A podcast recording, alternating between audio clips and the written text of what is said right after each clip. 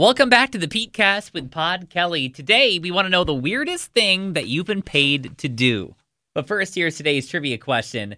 One out of three people say this is a dating turnoff. And we'll give you that answer at the end of the podcast. So it doesn't matter whether it's something that was a dare, maybe it's a job you had for weeks, or something completely random. What is the weirdest thing that you've been paid to do? Uh, probably smuggle alcohol and cigarettes across the border from Massachusetts into New York for my buddy. Really? Yeah. I mean, it was worth it. I mean, it was worth the money. It was only cigarettes and alcohol. Clearly stuff you can't get in uh, New York, so I had to clearly drive across the border to do it for him. I mean, you got to do what you got to do. I didn't Yeah. realize there even was stuff that you couldn't get, like in New York State. Is it still that way now, or did it used to be different?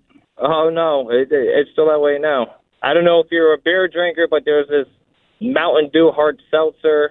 The dude couldn't get it. It's illegal in New York, so I ended up driving driving down to uh, North Carolina to grab it from him. Wow. And then I brought it up here, and I I made 250 bucks off the trip to pay for gas.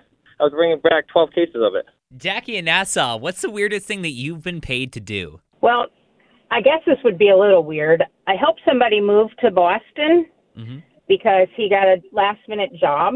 Mm-hmm. And when I moved, you know, I pr- me and my sister basically moved him so that he didn't get stuck with us, you know, paying for an extra month's rent. Yeah. And he turned around and gave me his security deposit, which would have been the extra month's rent anyway. Wow. I never asked for it. I was just doing it to save him money, and he ended up giving me his security deposit to say thank you for doing everything for him because he had to leave last minute notice and just take a job in Boston. Andrea and Hudson, what's the weirdest thing you've ever gotten paid to do? I was paid by my students to burp to raise money for cancer.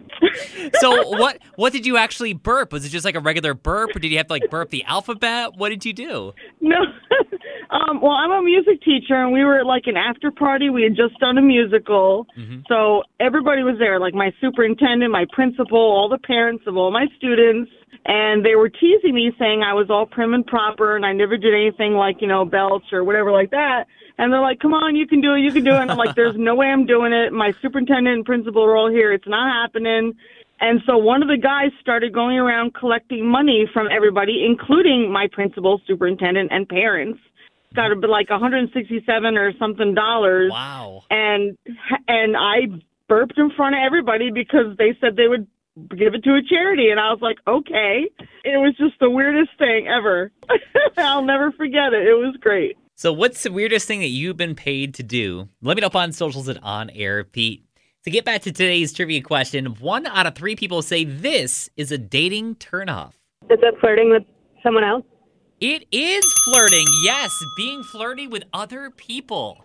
31% say that's a dating turnoff. So, would you consider that a dating turnoff, or are you kind of a flirty person yourself? Um, I'm a little flirty, but not to um like an extent, you know, that would be rude. Yeah, kind of like joking and stuff, but you're not trying to get like a number or anything. Right, right, Yeah, right. exactly. Just friendly. Yeah. And if you want to play Road Warrior Trivia, we play live at 5 for prizes every weeknight on 100.9 The Cat. So if you ever want to catch up on the stuff we're talking about or hear the live shows, we do it weekdays on 100.9 The Cat and Alt 1049, or you can connect with me all across social media. Just search Pete Kelly or On Air Pete, Facebook, Twitter, Instagram, TikTok, YouTube, Twitch, all the things again at On Air Pete. And until next time, if you're feeling kind of stressed out, hey, just focus on the good things. You know, you do you.